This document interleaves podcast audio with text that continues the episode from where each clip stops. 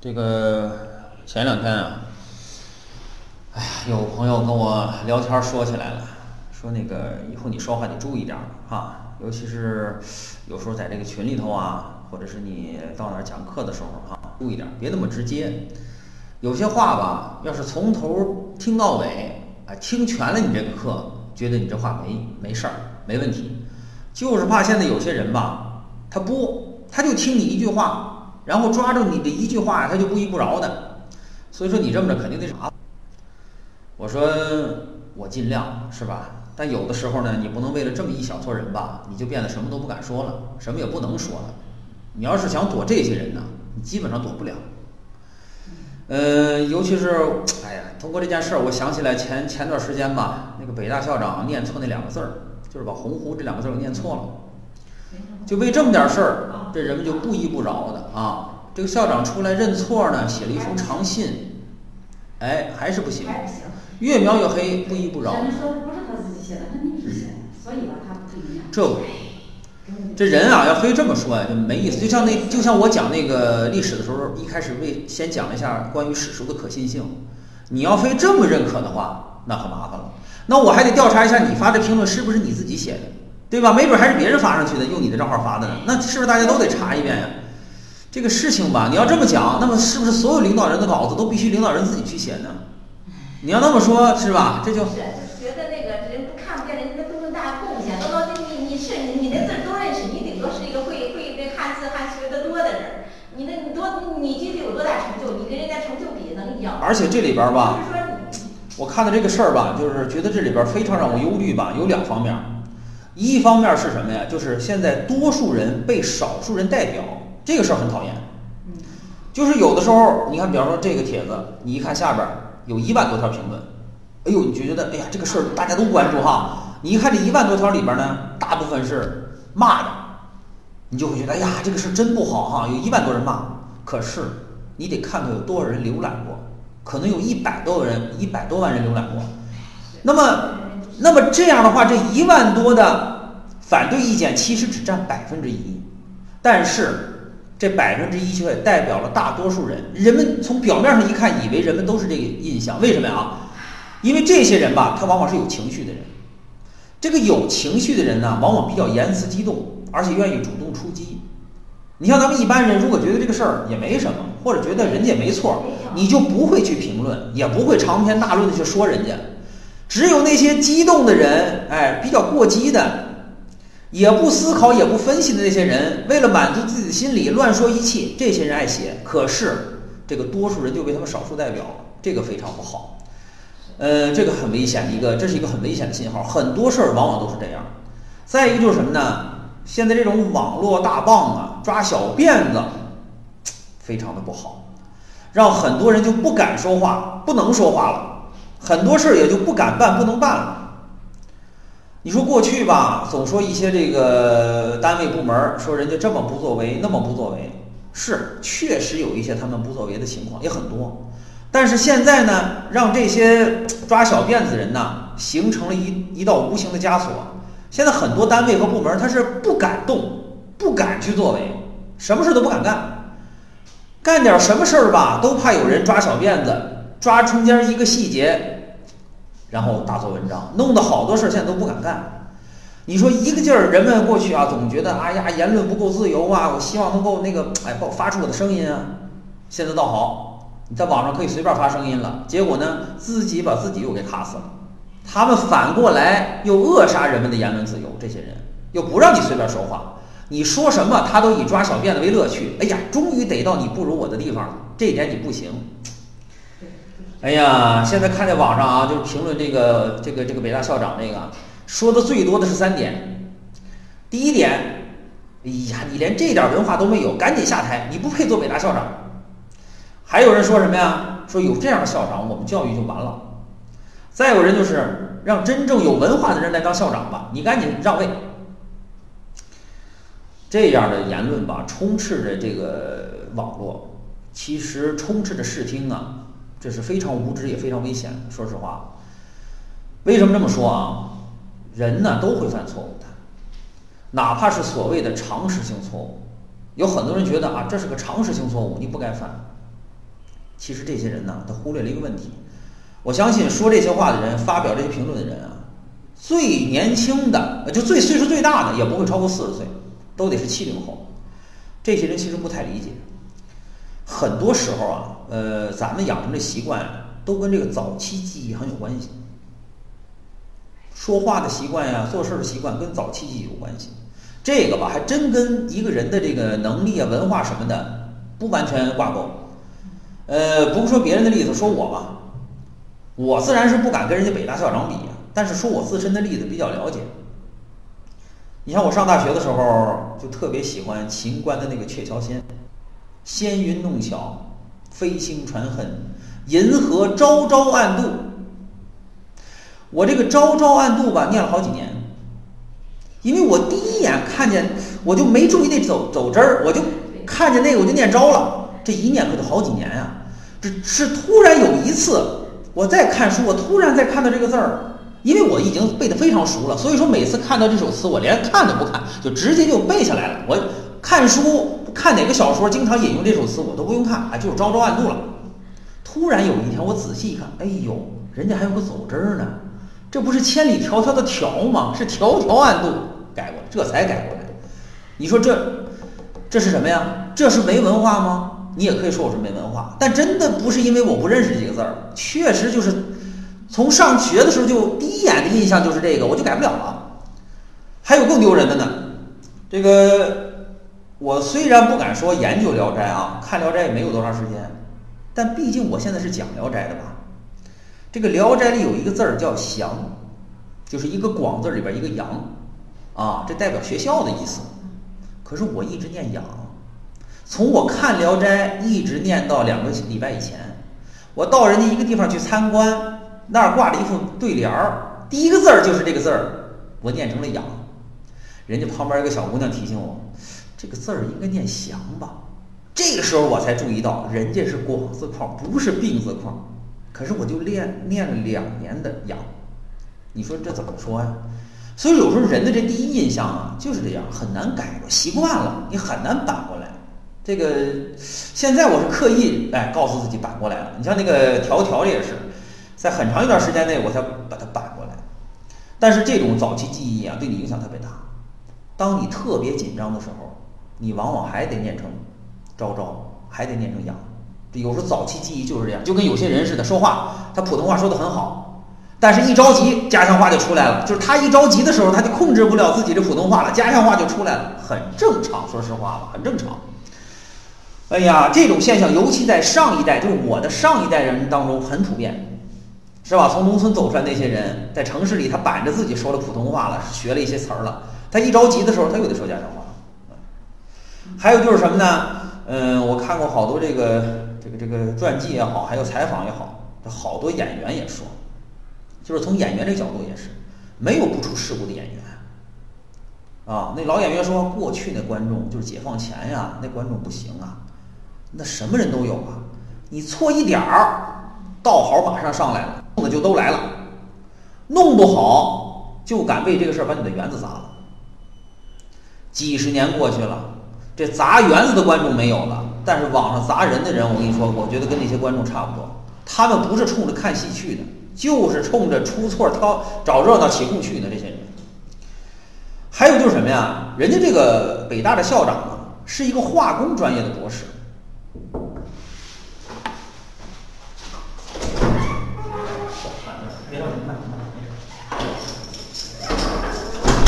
这个北大的校长，人家是个化工专业的博士。这个有些人就说了，你化工专业怎么了？这是常识。可是你要知道一个事儿啊，就是这些人为什么我说发表这些评论，他年轻不了解。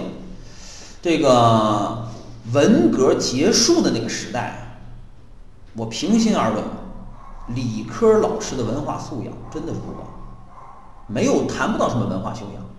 你别说什么古诗词古文，而且他们也不敢提高。你说那个时候的人念古诗、念古词、读读古文，你敢吗？你不敢，绝对不敢。所以说，就注定了这些人在这方面，你认为鸿鹄是个基本常识，那是因为你的岁数在这儿，你没经历那个阶段。我上大学那会儿啊，就是那个时代走过来的这些老师，尤其那些理科老师，我说实话，就甭说什么文化素养了，那普通话都没几个说得好。那个时候有这个知识就很不错了，不像现在还得考核你普通话过几级才能当老师，没有那么多要求。真的很多大学的教授那都是方言，还带方言的呢，你都听不懂，这非常正常。所以说呀，这个不要拿自己的经历去了解过去，你不懂。那个时候，你想他是一个化工博士，他一直跟着的都是一些理科老师，他习惯了听这些人说话。再有就是什么呢？搞专业的人啊，有点饭吃是很正常的。犯一些常识性的错误就太对了，那很太正常了。你看现在，我看过很多大学生，你说年轻轻的，呃，说起来这个中国的别称，不知道，顶多知道个华夏。问他九州是哪儿？九州，日本有个九州岛，这知道，但是不知道是这个中国的代称。你一说他吧，他很有理。我是学理科的，我就是一理科男。旁边还有人说呢，啊，理科男懂不了这个，难为死他们了。用理科男可以开脱不知道九州是什么，只知道日本的九州岛，却不能给这位文革走来的化工博士一点宽容啊？所以说现在这网络环境非常不好。如果读错两个字儿就可以否定一个人，我跟你说，这九百六十万平方公里没人了。别说九百六十万，就是上下五千年都没有人了。为什么这么说啊？这个大家知道有通假字儿。什么叫通假字儿？通假字有三种情况，头两种咱们今天不说了啊，这一说就太多了。这第三种情况就是这文人他写文章的时候吧，一时想不起来这个字儿怎么写了，就借用了一个别的字儿写在上头了啊。只不过因为他是大文豪，是大家，他这文章流传下来了，后人不愿意改他的字，就这么写下来了，形成了通假字。这是通假字的第三种处理情况，就是错别字。能留下通假字的，你放心，没一个怂人，绝不是什么泛泛的啊，都得是大家，而且是专门搞文学的，专门搞文学的大家都能出通假字。你说一个化工博士念错俩字有什么新鲜的吗？至于吗？要照这些人啊，我跟你说，这点这点文人全得灭了。举个例子，比如说杨万里，你说杨万里怎么样？谁敢说杨万里不行啊？那是南宋的著名文学家、爱国诗人。号称南宋四大家、中兴四大诗人，了得吗？可是怎么样呢？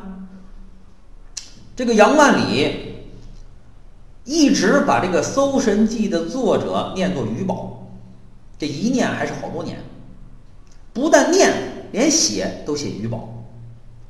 直到有一天，他身旁的一个小官看着，憋了半天，仗着胆子跟这杨万里说：“杨大人。”这个《搜神记》的作者是甘宝啊！啊，不会吧？杨万里一看自己写的是余宝，这么多年一直写余宝，赶紧找人问，然后再一查，可不嘛，甘宝，这丢人就大了。这么大的学问，愣把甘看多看了个勾，写余宝这么多年了。哎，从此人家杨万里说了，一指这个小官，你是我的一字之师。这杨万里要搁在今天也完蛋了，也得让人骂死。这可是杨万里啊啊！所以说不是那样。其实还有最重最重要的一点，就是像刚才咱们朋友们说的，作为一个校长，最重要是什么呀？最重要的是管理能力，其次才是你的专业知识。不光是校长，所有单位的领导都应该如此。那些人说什么让这个校长让位，换个什么有文化的人上来？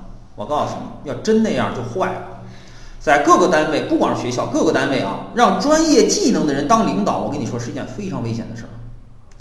这个领导要懂专业，要懂业务，不然的话他无法判断他派出去的这些人工作的怎么样，是吧？你作为校长得懂讲课，得懂授课，否则的话你怎么知道这些教授合不合格？但是你不能把精力都放在授课上，放在你研究文学上，研究你的专业上，你得放在管理上。好多人动不动就说了啊！你看人解放前，你看人民国时代，你看人家北大校长蔡元培多大学问啊！人家讲多少课呀，是吧？人家水平高才能当校长。不要拿解放前的北大和现在比，那个时候的北大和现在，不管从规模上、学科数量上、教职员工的数量上、社会性上的诸多方面都不可同日而语。甭说别的，光分房这一件事儿，我告诉你，蔡元培要搁在今天，他也没空上课去了。光这学校一年盖多少房，分多少房，我跟你说，光这一件事，蔡元培就没空上课。那时候他有这么多杂吗？没有。更何况现在的北大，除了是教学机构，还肩负着很多企业、国家的科研任务、项目任务，还管理着很多高科技的企业呢。这是个综合性的管理岗位。蔡元培到了今天，他也得脱产。如果一个北大北大校长整天研究学问，到现在还出学术论文，还讲课。啊，还在自己的学术有新的建树，我跟你说，这学校就要坏，真要坏。就比如说现在小米公司吧，这雷军要是说我非当小米的第一工程师，否则我不配当这老总，天天跟这个工程师吊在一块儿搞研究，我跟你说这企业就完蛋了。任正非要天天研究五 G 技术，天天跟工程师在一块儿，这公司要坏。所以说就是这样，当领导的就应该是管理第一，但是了解业务够了。不要了解的太多。其实，这人们提到的让这个懂专业、专业好的人上来做这个领导，我告诉你，这是一个非常错误的事情。不但是说他们说的不对，而且是特别错误的。好多企业都犯这毛病，为什么？我听过好多这样的事儿。当时啊，我这一这说起来十几年前了，我觉得特别的可笑。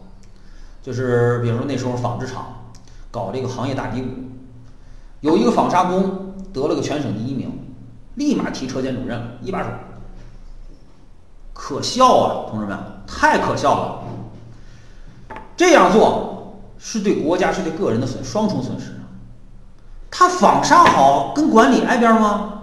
一点儿都不挨。他从一个自己擅长的岗位走到了一个完全不擅长的岗位，你想想能管理成什么样？对吧？这个车间，国家损失了一个熟练的技工，厂子里多了一个不懂管理的管理者。好多单位是，银行也是，点钞得了个第一名，立马提行长、副行长。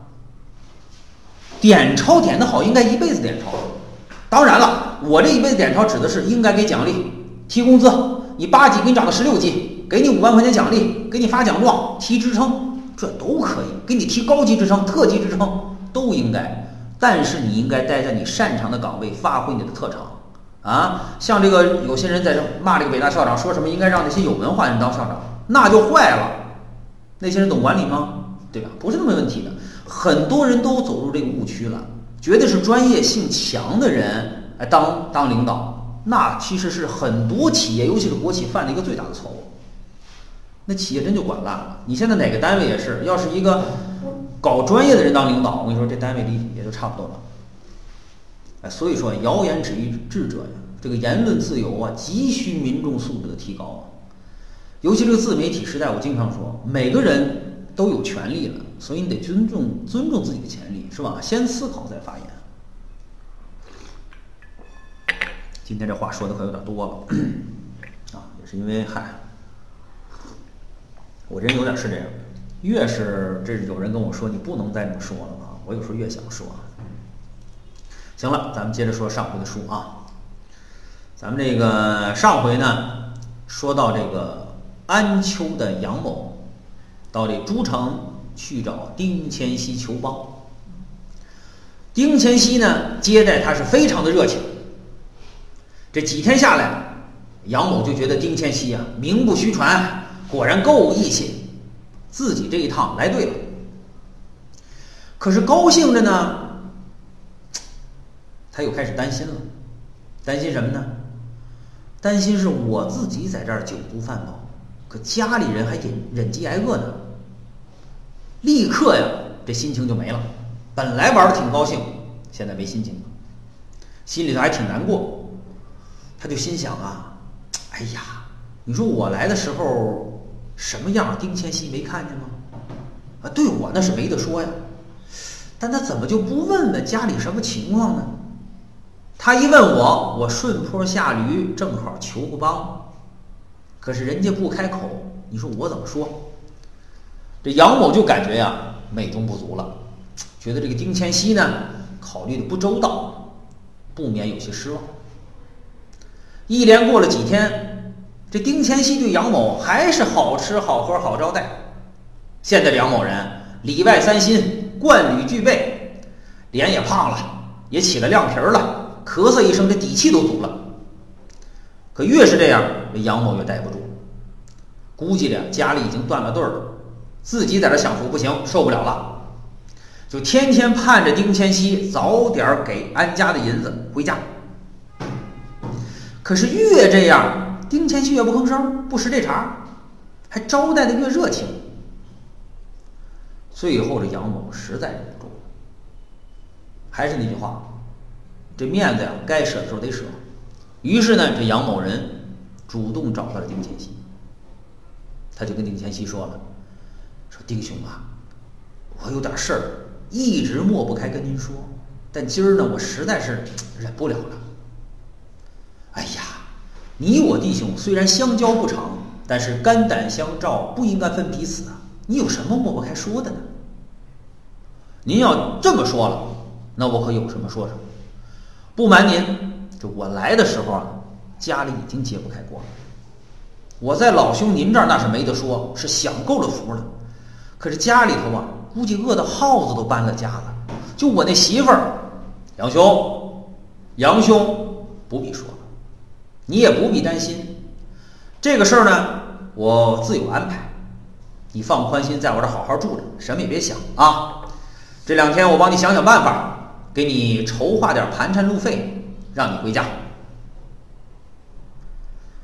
这杨某也是久闯江湖的，一听丁乾熙这话，心里可就犯嘀咕：说什么玩意儿？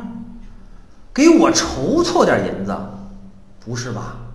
我又不是借你十万两、十万两、八万两的银子啊！你得去四处去筹。我有个三五十两，全家都活了。这点银子在你丁乾熙。还用着筹措吗？这几天吃的酒席也不止这点银子吧？杨某人这么想，其实非常正确。就跟我们现在也是这样。你比方说，你手头紧，嗯，差这么五万块钱吧。你旁边呢有一个朋友，关系还算不错，呃，几千万的身家吧，天天高消费，这一顿饭稍微吃吃几千块钱。然后你找人家去了，说你看那个我这段时间有点紧张，是吧？我能不能从您这儿借五万块钱？年底我一定还给你啊！我给你打条。那人一听，成，没问题。呃，你这么着吧，这两天我给你想想办法啊，你等我信儿。你听了这话吧，你也就别再去了，人家就是不想借给你。所以这杨某听丁乾熙这么说，也就犯嘀咕了，心里没底。可是又一想，丁乾熙这几天对自己的态度，那是无以复加一百一呀。心想，我再等等看，也别冤枉了人家。没多等，第二天下午，丁乾熙就把他找去了。这杨某非常高兴，你看，幸亏我没发作啊，幸亏也没走，人家这不叫我去了吗？可去了呢，丁乾熙跟他说，说什么呀？不是银子。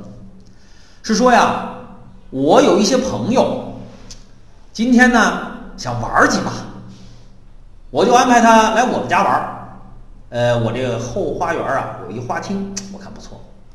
我呢一是事情比较多，二一个我也不知道怎么设这个局啊。